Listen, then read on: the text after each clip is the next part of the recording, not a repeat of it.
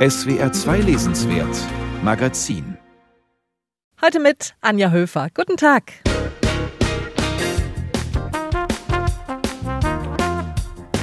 Das letzte Lesenswert-Magazin vor Weihnachten haben wir natürlich vollgepackt mit Buchtipps für verzweifelte Geschenksucher und für leidenschaftliche Selbstleser. Es gibt persönliche Empfehlungen meiner Kolleginnen und Kollegen aus der Literaturredaktion. Es gibt was für Fans der gehobenen Kulinarik. Außerdem sprechen wir mit Matze Hielscher, dem fabelhaften Gastgeber des Podcasts Hotel Matze, der ein schönes Buch aus seinen vielen Gesprächen gemacht hat. Und jetzt gleich ist die vermutlich umtriebigste Buchhändlerin Deutschlands zu Gast. Maria Christina Piwowarski, Leiterin des Ocelot in Berlin. Lesetipps von ihr gibt's natürlich auch. Dazu Musik von dem deutschen Jazz-Trompeter Till Brönner. The Movie Album heißt die CD und hier ist seine Version von Happy.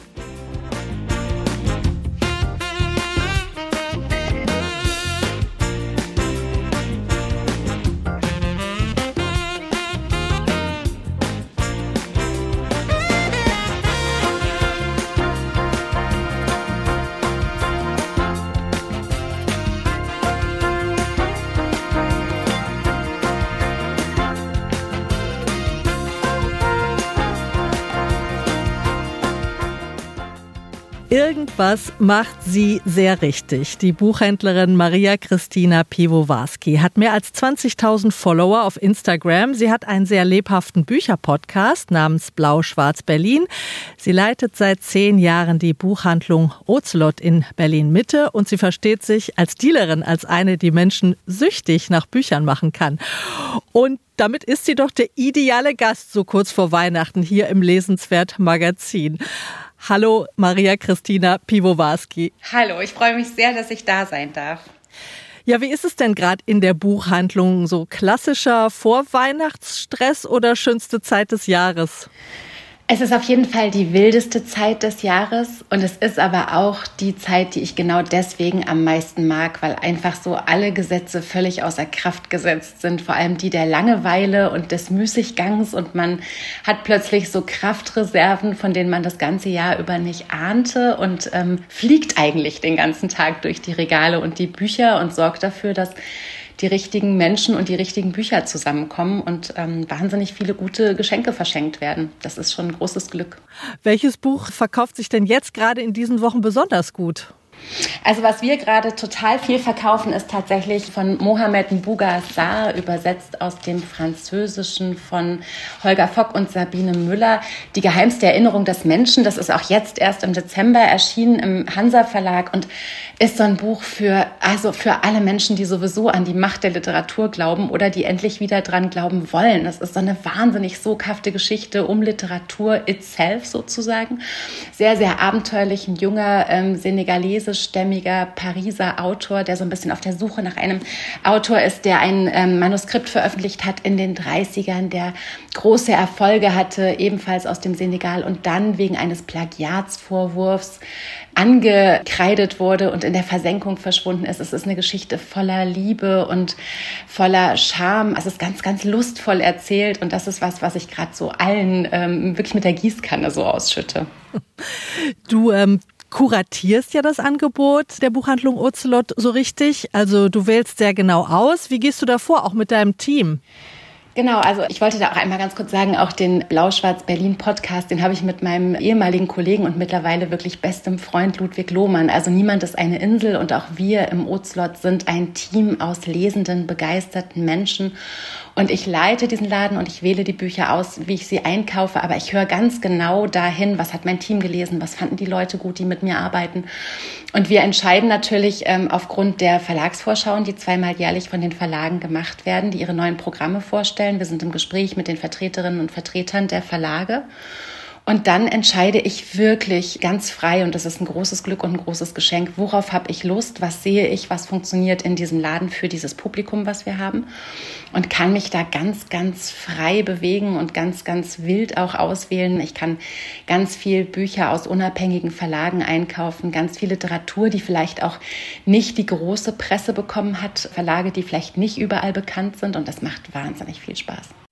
Und wofür eure Buchhandlung ja wirklich berühmt ist, sind die guten, sehr persönlichen Empfehlungen. Also man kann bei euch in den Laden kommen, man kann ein bisschen von sich erzählen oder von denjenigen, die man beschenken möchte. Und dann gebt ihr schon sehr gezielte Empfehlungen. Was fragen Kundinnen und Kunden zum Beispiel?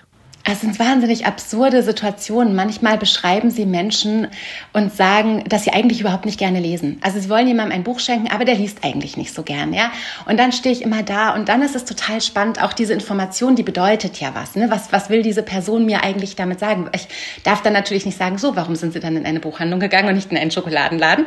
Denn irgendwas will man natürlich mit diesem Buch hervorlocken. Man will irgendwas hervorrufen. Man will, dass irgendwas eingelöst wird. Man glaubt ja, dass ein Buch das Leben dieses Menschen besser machen kann kann. Man will ja niemandem was schenken, was er eigentlich oder sie nicht mag.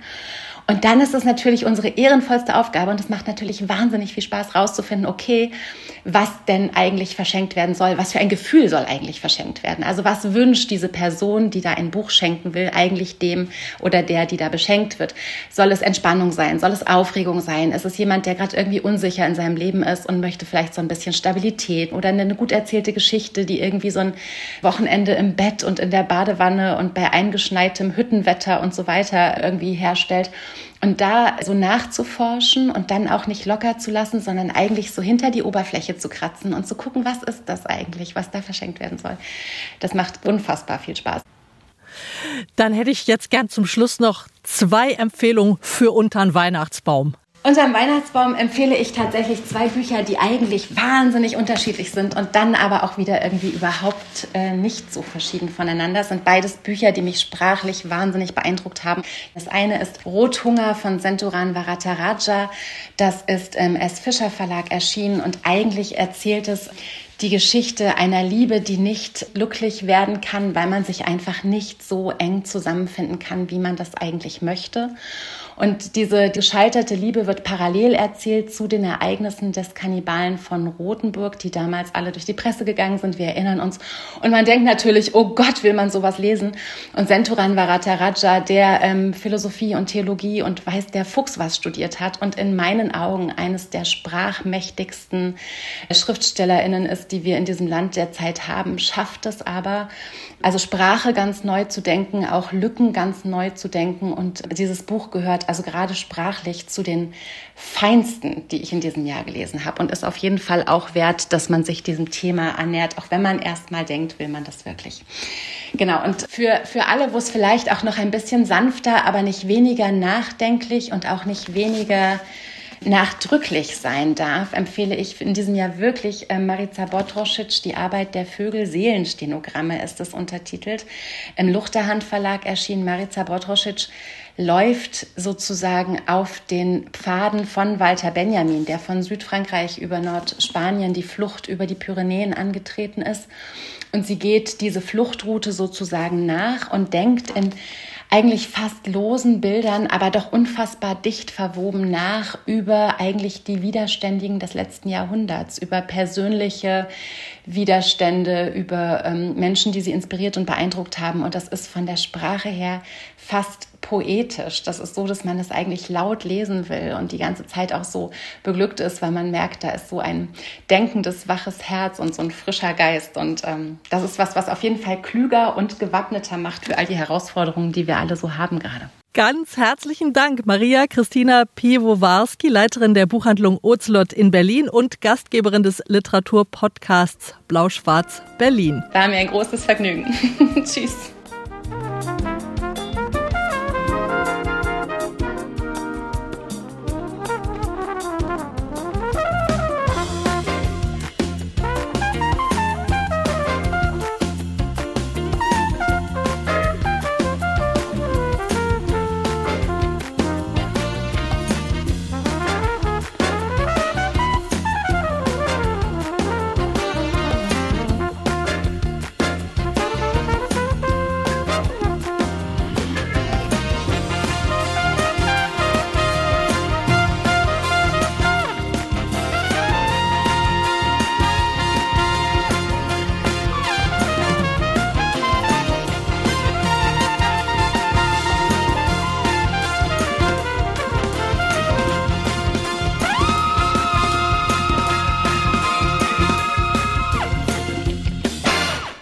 SWR 2, das Lesenswert Magazin. Weihnachten ist ja auch, seien wir ehrlich, die Zeit der mehr oder weniger enthemmten Völlerei. Dazu passt ein ganz wunderbares Buch von A.J. Liebling. Der war einer der besten Journalisten Amerikas in der ersten Hälfte des 20. Jahrhunderts. Er schrieb als Korrespondent für den New Yorker aus Paris und berichtete auch von den Schauplätzen des Zweiten Weltkriegs. Seine beiden großen Leidenschaften waren allerdings das Boxen und die französische Küche. Über die schrieb er mit großer Passion und mit sehr trockenem Witz. 1959, vier Jahre vor seinem Tod, veröffentlichte A.J. Liebling seine Textsammlung Between Meals, die jetzt unter dem Titel Zwischen den Gängen in einer Neuauflage im Bärenberg Verlag erschienen ist. Christoph Schröder hat das Buch gelesen. Bereits auf den ersten Seiten dieses wunderbaren Buchs gibt A.J. Liebling die Tonlage zu erkennen, die in allen seinen Texten herrscht. Liebling nimmt sich die berühmte Madeleine vor, jenes Gebäck, das in Marcel Prousts Auf der Suche nach der verlorenen Zeit zum Auslöser der Erinnerung und zur Initialzündung für einen der bedeutendsten Romane der Literaturgeschichte wurde. Ein kleines, eher unbedeutendes Nichts sei diese Madeleine, so erklärt Liebling, mit einem Anteil von Cognac, der so gering sei, dass man damit noch nicht einmal eine Mücke massieren könnte. Eine Petitesse, denkt sich der Autor, und spinnt diesen Gedanken im Hinblick auf Prousts künstlerisches Schaffen weiter. Nach einem Dutzend Gardeners Island Austern, einem Teller Muschelsuppe, ein paar frisch gefangenen Jakobsmuscheln, drei sortierten, weichschaligen Krabben, einigen soeben gepflückten Kolben Mais, einem dünn geschnittenen Schwertfischsteak von generöser Breite, zwei Hummern und einer Long Island Ente, hätte er möglicherweise ein Meisterwerk verfasst. Allein schon der Auftakt dieses Textes, der den Titel Ein guter Appetit trägt, zeigt die Stärken von A.J. Liebling, die weit über rein journalistische Fähigkeiten hinausgingen. In Lieblings zwischen Reportagen und Essays oszillierenden Texten zeigen sich eine feine Ironie, die blitzartig in einen derben Witz kippen kann, aber auch ein niemals aufdringlich inszenierter Bildungshintergrund und vor allem ein guter Geschmack, auch wenn aus heutiger Perspektive manche Leserinnen und Leser widersprechen würden, denn die Hemmungslosigkeit und die Offenheit, mit denen Liebling ein Loblied auf die Völlerei singt, dürfte im auch kulinarisch prüden 21. Jahrhundert durchaus auf Befremden stoßen. A.J. Liebling ist knapp 22 Jahre alt, als er im Jahr 1926 zum ersten Mal für einen Jahresaufenthalt nach Paris kommt, von seinem Vater großzügig mit einem Budget ausgestattet. Liebling entdeckt Paris und die klassische französische Küche für sich. Doch in keinem der Texte erweist sich Liebling als unreflektierter Schlemmer.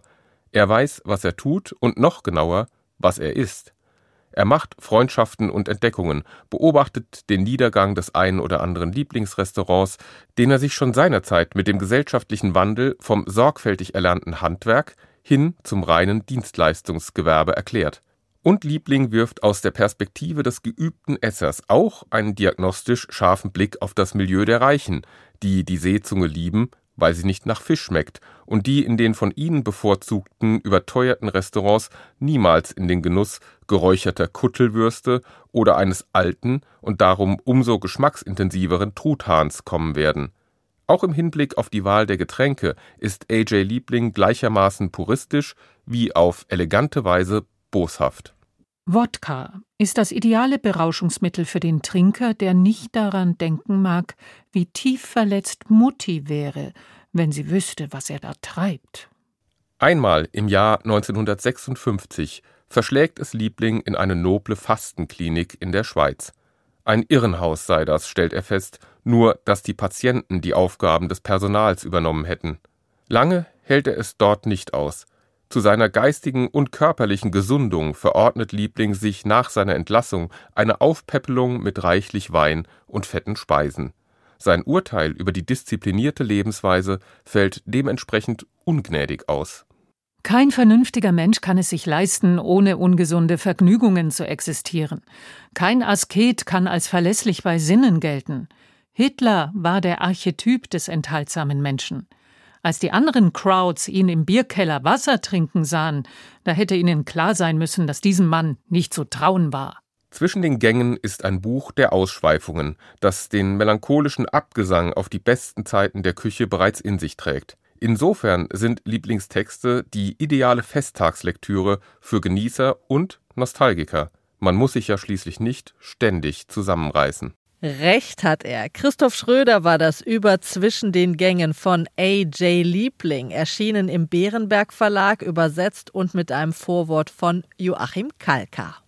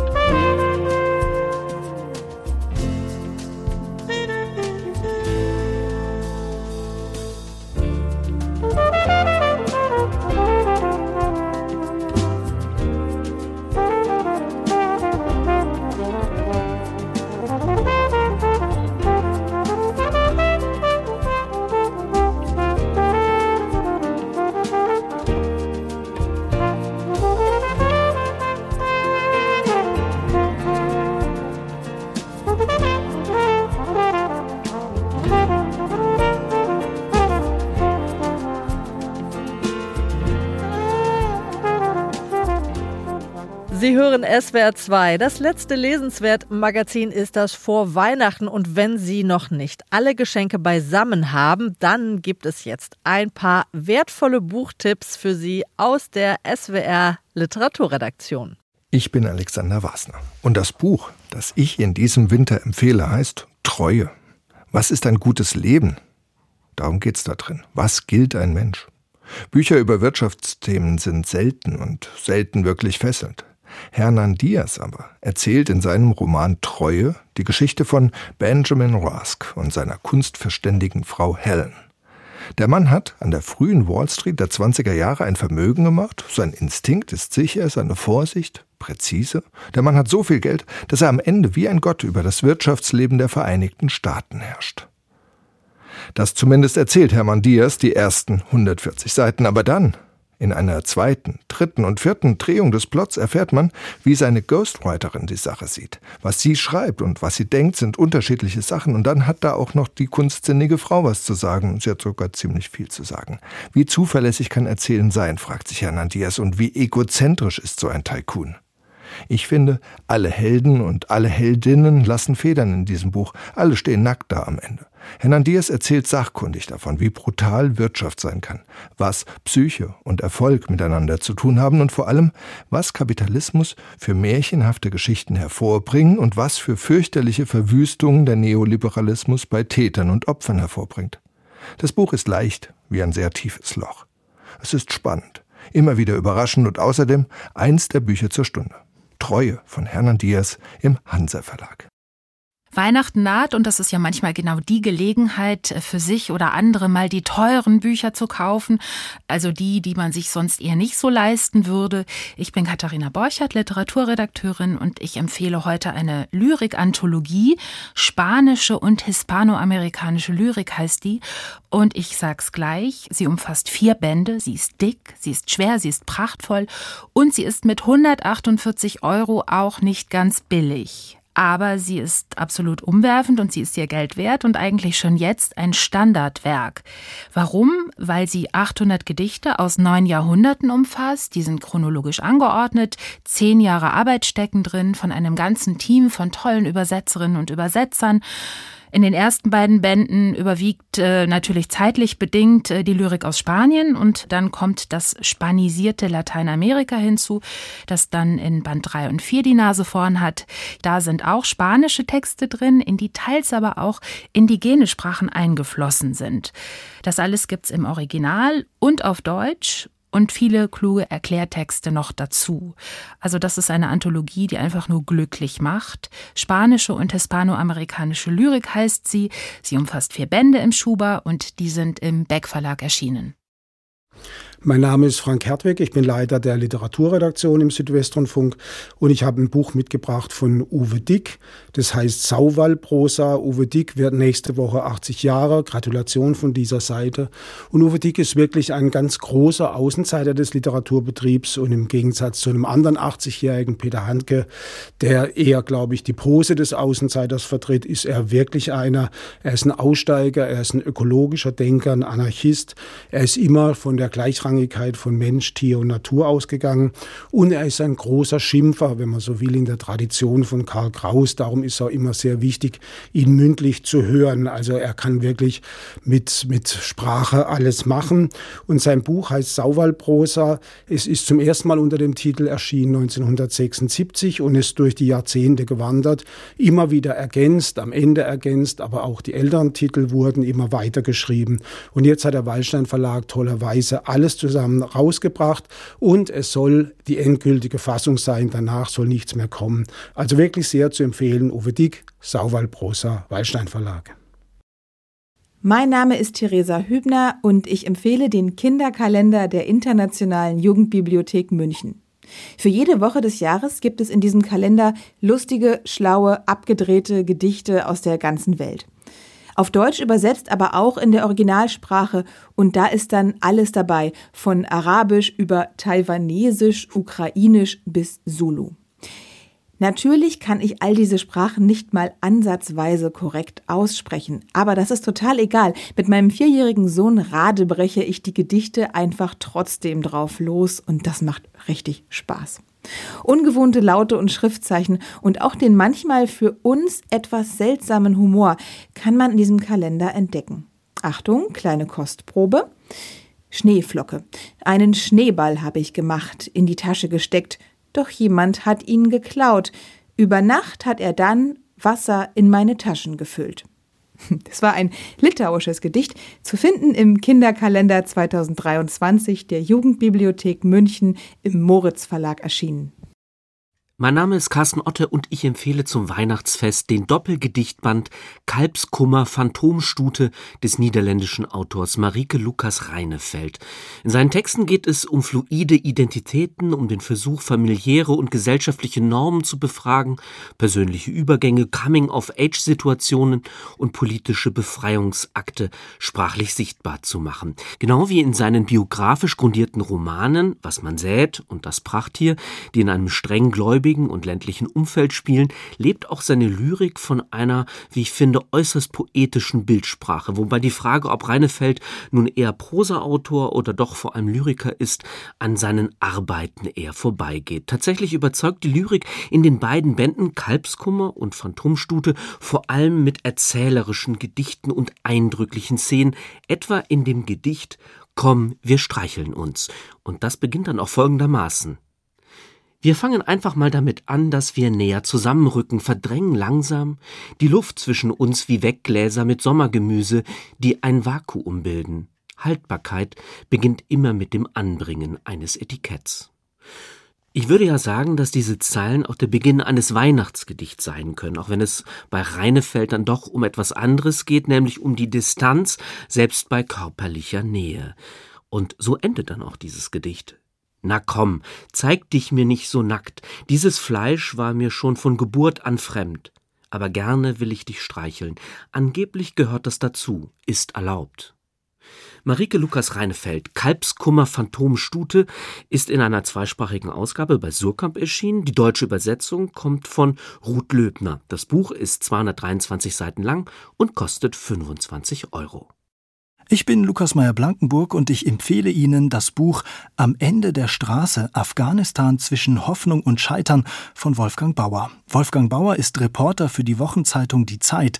Er reist seit mehr als 20 Jahren nach Afghanistan und er ist nochmal dorthin zurückgekehrt, nachdem die westlichen Truppen im Sommer 2021 abgezogen waren und die Taliban wieder die Macht übernommen hatten.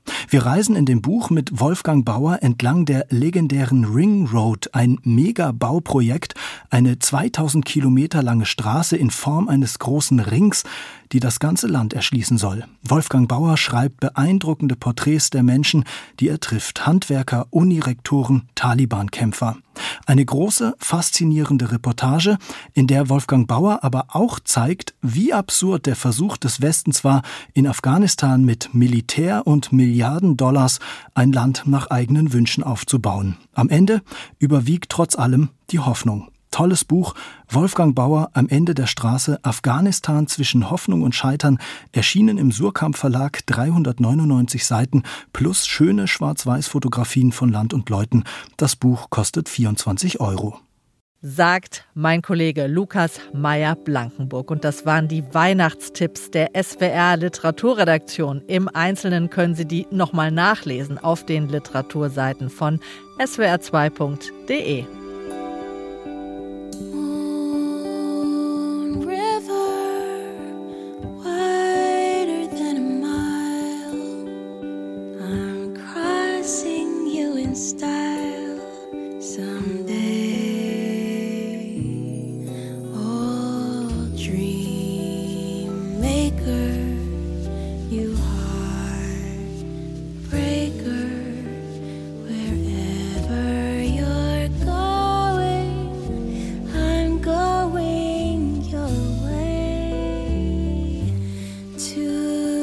Hotel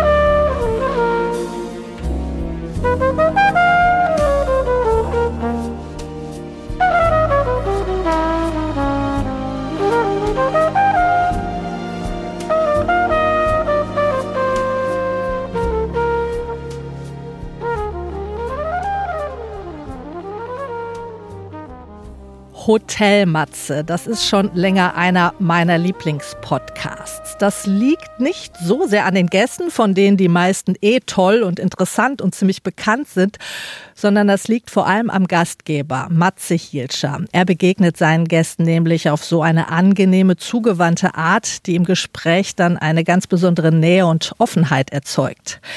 Aus diesen Gesprächen, die immer auch eine wunderbare Lebensschule sind, hat Matze Hielscher jetzt schon zum zweiten Mal ein Buch gemacht. Das neueste heißt Die Akademie meines Lebens. Und darin gibt es unter anderem Gespräche mit Autorinnen und Autoren wie Ferdinand von Schirach, Judith C. oder Benjamin von Stuckrad-Barre, mit dem Entertainer Kurt Krömer, mit Caroline Kebekus oder mit der jetzigen Kulturstaatsministerin Claudia Roth. Und ich freue mich, dass Matze Hilscher jetzt zu Gast ist im SWR 2 Lesenswert Magazin. Hallo Matze. Hallo Anja, ich freue mich sehr. Hallo, hallo. Ich muss mich eigentlich gleich korrigieren. Gespräche sind das gar nicht streng genommen, was man im Buch zu lesen bekommt, denn du hast dir die Mühe gemacht, jeweils eigene Texte aus diesen Gesprächen zu formen. Du protokollierst, du gibst aber auch immer eigene Eindrücke aus diesen Gesprächen wieder und du lenkst die Leserinnen und Leser auf besondere Gedanken, die dich sehr interessiert haben. War das von vornherein die Idee, da so eigene Texte draus zu machen? Ja, total. Ich wollte jetzt nicht einfach nur das gesprochene Wort einfach transkribieren und sagen, so jetzt einmal nochmal nachlesen, äh, was der eine oder die andere schon gehört hat, sondern du hast es ja auch schon gesagt, es geht eben auch immer darum, was ich daraus mitnehme. Also ich möchte, ich habe eigentlich immer das Ziel, was von meinem Gegenüber zu lernen. Und da habe ich das große Glück, immer wieder mit wirklich wahnsinnig schlauen Menschen zu sprechen, sprechen zu dürfen und dann ja, denen auch so meine eigenen Lebensfragen so mit unterschieben zu können und dann mal gucken, was die so sagen. Ich habe dein Buch auch so als gutes Hausmittel gegen diese Dauerkrise gelesen, in der wir uns jetzt schon seit einigen Jahren befinden. Also die Pandemie, dann der Krieg, der Klimawandel. Das ist ganz schön viel für uns gerade. Aber das war mein Eindruck, es tröstet dann gerade sehr zu lesen, wie andere auch mit der Weltlage und auch mit ihrem Alltag strugglen. Also ich denke zum Beispiel an dein schönes Gespräch mit Kurt Krömer über seine Depression also es ist auch ein Buch gegen diese Dauerkrise oder ein Buch, um Resilienz zu lernen, war so mein Eindruck. Das freut mich total, ich weiß nicht, ob das jetzt unbedingt menschlich ist, aber mir tut es manchmal einfach gut, dass so Menschen wie eben Kurt Krömer oder auch Ferdinand von Schirach, das sind ja, für mich sind das ja Helden, ja. Also wenn ich dann merke, die sitzen einem gegenüber und die haben eigentlich oftmals äh, auch die gleichen Fragen oder haben die gleichen Herausforderungen. Also es das heißt gar nicht, nur weil man ein riesiger Autor ist oder der Sänger der Toten Hosen ist, dass man da irgendwie so weiß, wie das alles so funktioniert. Und das ist eher so etwas, was mich immer unglaublich tröstet. Also es gab einen Moment, da habe ich mit Campino gesprochen, der schreibt seit Jahren Tagebuch. Und da frage ich ihn, ja, was, was hat er denn gelernt, so wenn er das rückblickend liest? Und er meinte, ja, das Interessante ist, ich, ich verändere mich gar nicht. Ich habe immer noch die gleichen Themen und die gleichen Fragen, die ich mir vor 20 Jahren gestellt habe, die stelle ich mir immer noch. Ich habe immer noch keine Antwort gefunden. Und das kenne ich auch. Das hat mich total getröstet. Und er sagte dann, naja, und ich bin ja immer durchgekommen irgendwie, obwohl ich keine Antwort hatte. Und das kenne, also das kenne ich total auch, so die ganze Zeit im Kopf zermartert und man kommt irgendwie nicht weiter. Die gleiche, immer jedes Jahr am Ende des Jahres, so wie jetzt, erschöpft. Und dann denkt man, Mensch, nächstes Jahr mache ich das aber besser. Und dann wieder die gleiche Nummer, wieder Weihnachten erschöpft. Und ja, mich tröstet das irgendwie. Keine Ahnung warum, aber man ist dann irgendwie nicht so allein damit. Besonders lehrreich fand ich auch dein Gespräch mit dem Soziologen Hartmut Rosa, der so ungefähr sagt, dass ein gelungenes Leben auf so einer lebendigen, vibrierenden Beziehung zwischen mir und meiner Umwelt beruht. Also es geht eigentlich immer um so ein Gefühl von Verbundenheit mit der Welt, sei es mit der Natur, mit Tieren oder mit anderen Menschen. Da habe ich gedacht, deine Gespräche sind ja auch ein schönes Beispiel für diese Resonanztheorie. Unbedingt. Also kennst du das manchmal, wenn man so, das Gehirn so kurz vorm Explodieren ist, weil man denkt, jetzt hat man irgendwie die Weltformel verstanden. Und man hat jetzt irgendwie, man hat jetzt einmal durch die Matrix durchgeguckt und äh, kommt so, denkt so, man fliegt so ein bisschen. Und das hatte ich nach dem Gespräch mit ihm, das hat mich wirklich unglaublich beeindruckt, wie der so das, was man irgendwie ja gar nicht so richtig fassen kann, begreiflich gemacht hat. Und dann fand ich, was danach schön dazu kam, diese Beziehung, ne, von der du gerade gesprochen hast, dass es auch immer darum geht, dass die, dass man die sich nicht bestellen kann. Also man kann nicht sagen, heute habe ich eine Resonanz mit der Natur. Und das kenne ich auch. Man denkt so, an den schönsten Urlaubsort fährt er zehn Jahre hin und am elften Ort klickt es einfach überhaupt nicht. Man kommt überhaupt nicht rein. Und das ist auch das, was ich im Hotel Matze immer wieder erlebe. Ne? Man denkt manchmal da, ach, jetzt kommt gleich der und der und das ist, ich habe all seine Bücher gelesen, super. Und dann sitzt man der Person gegenüber und das funktioniert gar nicht. Und es liegt, es ist immer einfach zu sagen, es liegt an der anderen Person. Nee, es liegt an beiden Personen. Das Schlusskapitel ist deinem Hund Brinkmann gewidmet. Der war nicht Gast im Podcast. Aber. Ja, der, doch, der liegt gerade hier, der liegt gerade hier unterm Sofa. Ach, er ist bei uns, ist er dabei. Das ist doch schön. Was mhm. hast du denn von ihm gelernt? Naja, von ihm ist die Haupterkenntnis, ich bin 43 Jahre. Und manchmal denkt man ja von sich selbst, ich weiß, was ich so mag und was ich so nicht so mag. Ich mag Spaghetti und ich mag das, mag ich nicht und ich mag Urlaub in den Bergen und mehr mag ich nicht und so weiter und so fort.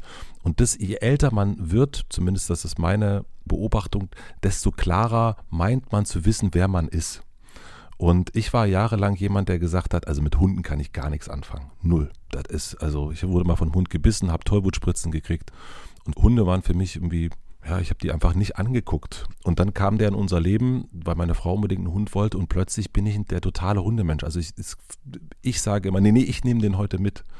Und das war so die größte Erkenntnis durch ihn eigentlich zu merken, naja, vielleicht stimmen auch andere Annahmen über mich selber gar nicht mehr so sehr, die ich mir selber immer wieder gesagt, ich bin ja so und so und ich bin eben doch ein Hundemensch und ein Katzenmensch. Und da kann man sich immer wieder hinterfragen, da braucht es auch nicht Ferdinand von Schirach oder Campino, der ihm was erzählt, sondern oftmals reicht auch der Hund, von dem man glaubte, dass man den nicht haben will.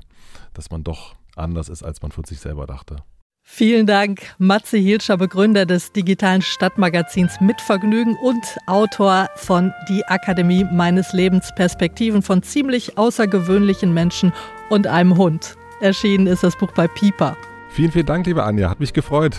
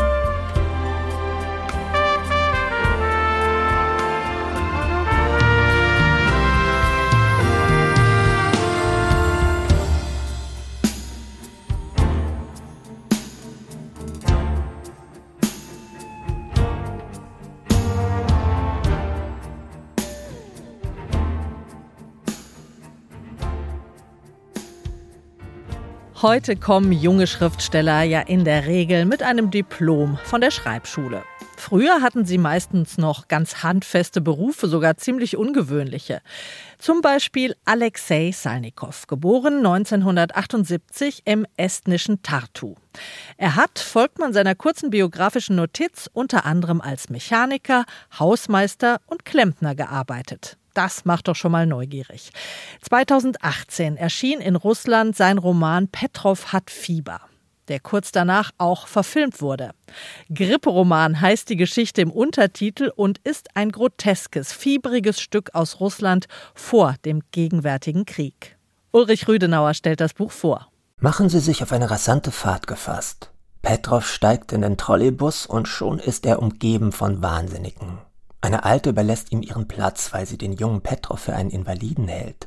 Ein Riesenkerl bringt mit seiner Stimme den Bus zum Vibrieren. Ein Typ drückt Petrov gegen die Wand und trägt der nicht mehr jungen Schaffnerin Gedichte vor. In seiner Fantasie erscheint Petrov der Politiker Putin, der auf seine Erschießung wartet. Überhaupt die Petrovsche Fantasie. Sie steht in ständigem Widerstreit mit der Realität. Und dann noch dieses Fieber. Und jetzt, wo er die Grippe hatte und selbst eine gewisse Bewusstseinsveränderung verspürte, stand Petrov also schwankend hinten im Trolleybus und hielt sich an der oberen Stange fest.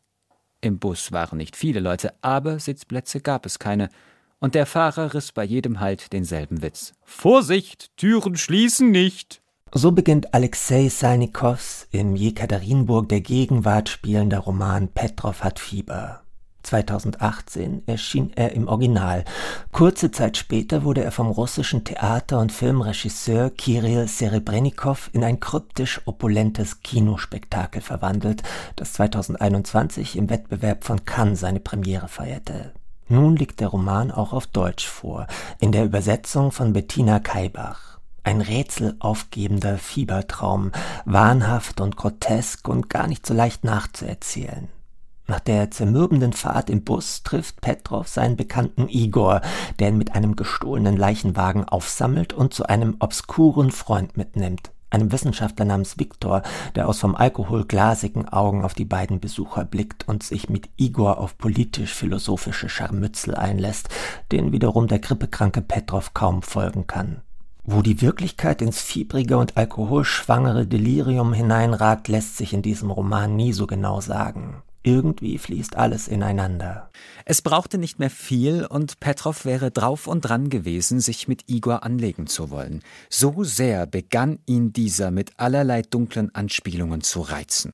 Doch da drehte Viktor Michailowitsch, der plötzlich den Radiorekorder aus dem Wohnzimmer angeschleppt hatte, McCartney bis zum Anschlag auf und stimmte wieder die alte Leier von neuer Staatspolitik und Nachbarhund an und Petrov trank die ganze Musik hindurch, bis in die Finsternis verschlang, mitsamt den Klängen von Hope of Deliverance.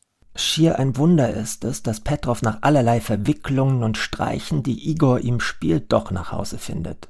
Dort warten seine Frau Petrova, die sich von ihm hat scheiden lassen, um wieder besser mit ihm zusammen sein zu können, und der kleine Sohn. Auch die beiden hat es erwischt. Vor allem Petrov Junior schnieft und glüht. Die Eltern testen an dem jungen tollkühn Tabletten, die seit Jahren abgelaufen sind. Petrov, Automechaniker von Beruf und erfolgloser Comiczeichner aus Leidenschaft, streift derweil selbst durch seine fiebrigen Gedanken, die ihn zurück in die Kindheit führen, während die Bibliothekarin Petrova mit ihren eigenen Verrücktheiten zu kämpfen hat, nicht zuletzt mit Mordgelüsten, von denen man nie genau weiß, wie weit sie damit gehen würde. Noch hoffte Petrova mit einer kräftigen Dosis an Medikamenten die Kraft zu haben, die kalte Spirale in ihrem Bauch zu befrieden, die keineswegs verschwunden war. Deshalb sagte sie beim Frühstück zu ihrem Sohn, er solle bei seinem Vater übernachten und erklärte es damit, dass sie krank sei und niemanden anstecken wolle. Dabei leistete sie sich einen Versprecher, statt anstecken sagte sie abstechen, was ihr Sohn mit anerkennendem Gelächter quittierte. Der Krippe-Roman mündet im Jolkerfest, auf dem Väterchen Frost und Schneemädchen durch die Kulisse wanken und allerhand weltlicher Weihnachtszauber aufgefahren wird. Der kleine Petrov will darauf unter keinen Umständen verzichten, also stürzt man sich ins Getümmel. Kaum jemand dort, der nicht hustet, niemand, der sich nicht wie in Trance durch die Szenerie bewegt. Die Grippe hat, so scheint's, das ganze Land erfasst. Und dass so eine Gesellschaft im Fieber ziemlich fragil und unberechenbar ist, das dürfte einleuchten. Alles ist möglich in so einem Grippetraum. Noch die alltäglichsten Ereignisse, beispielsweise eine Busfahrt, verwandeln sich in absurde Geisterbahntrips. Nicht umsonst zeichnet Petrov überdrehte Comics. Die karikaturistische Verzerrung spiegelt dieses postsowjetische Russland, das in einem posttraumatischen Zustand zwischen gestern und morgen verharrt, oder besser darin erstarrt ist. Das vorherrschende Gefühl, das der Desillusionierung und die Symptome Schlappheit bei gleichzeitig hypernervösem Bewusstsein. Eine gefährliche Mischung. Wir sehen inzwischen, was mit einem grippal geschwächten Volk alles anzustellen ist. Salnikows mit Mitteln der Komik und der Satire arbeitender, mitunter berauscht erzählter Roman ist eine bittere Gegenwartskomödie, aber befreit auflachen lässt sie einen nicht. Das meint Ulrich Rüdenauer über den Gripperoman von Alexei Salnikow. Petrov hat Fieber aus dem Russischen übersetzt von Bettina Kaibach und erschienen bei Surkamp.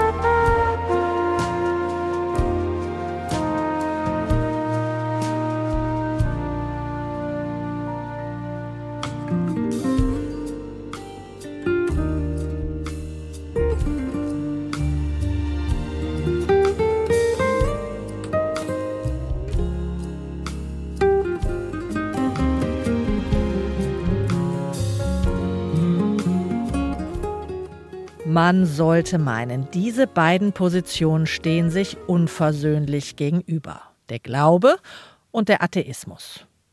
Die einen setzen einen mehr oder weniger gütigen Gott voraus, die anderen streiten die Existenz eines wie immer gearteten Gottes ab.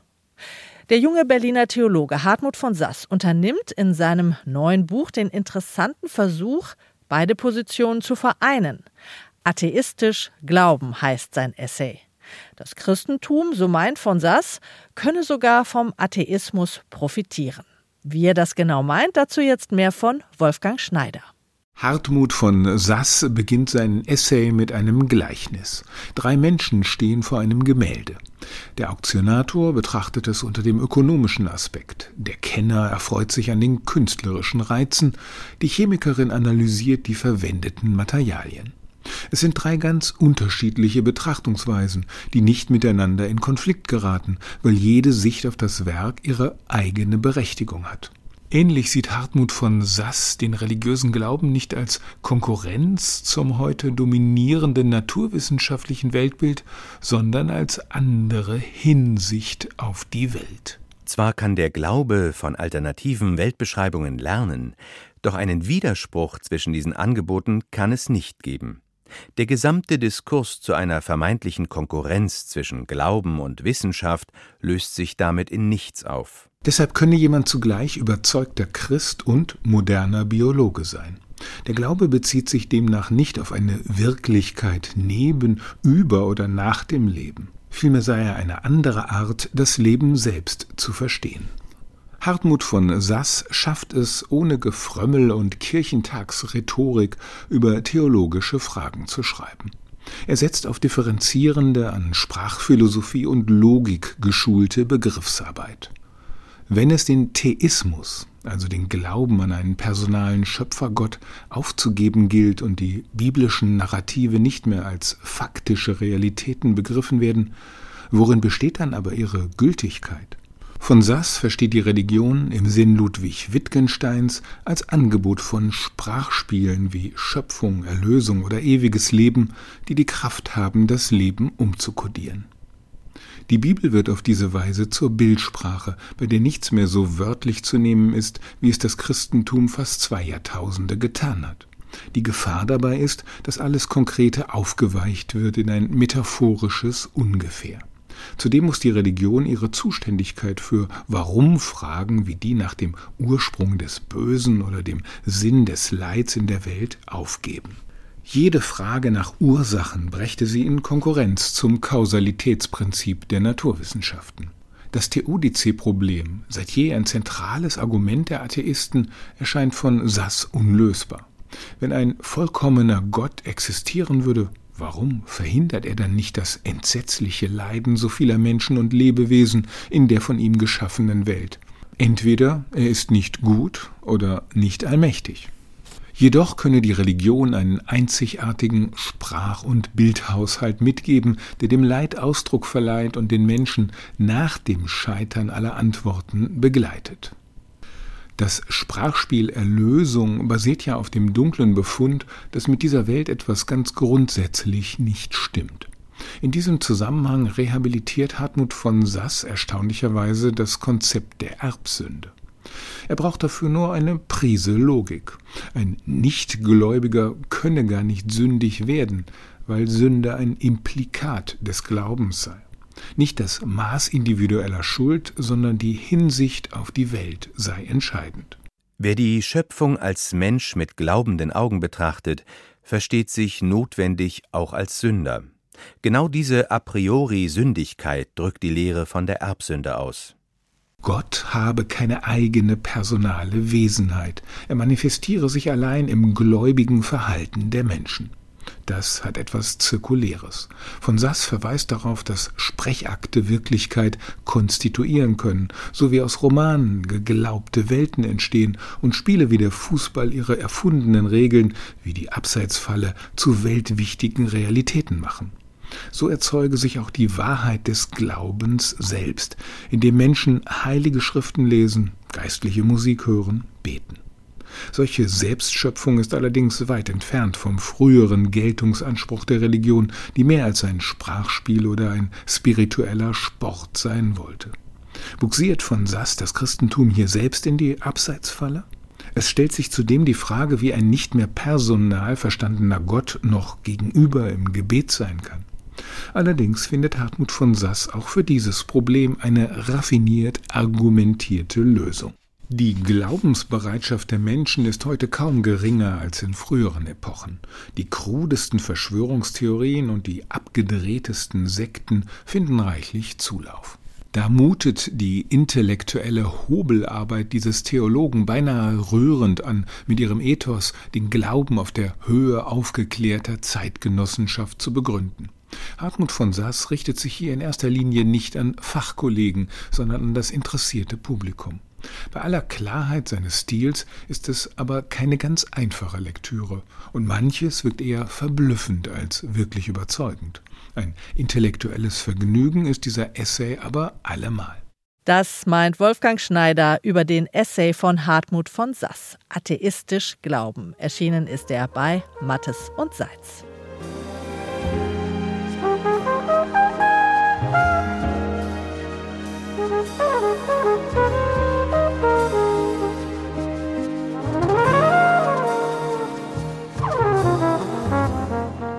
Und das war's vom Lesenswert Magazin. Alle weihnachtlichen Buchtipps dieser Sendung, die können Sie im Netz nochmal nachschauen unter swr2.de und dort auf den Seiten der Literatur. Dort und in der SWR2 App können Sie auch unsere Sendung nochmal nachhören und als Podcast abonnieren. Die Musik kam heute von dem Jazz-Trompeter Till Brönner und seinem Movie-Album. Am Mikrofon war Anja Höfer. Lesen Sie wohl.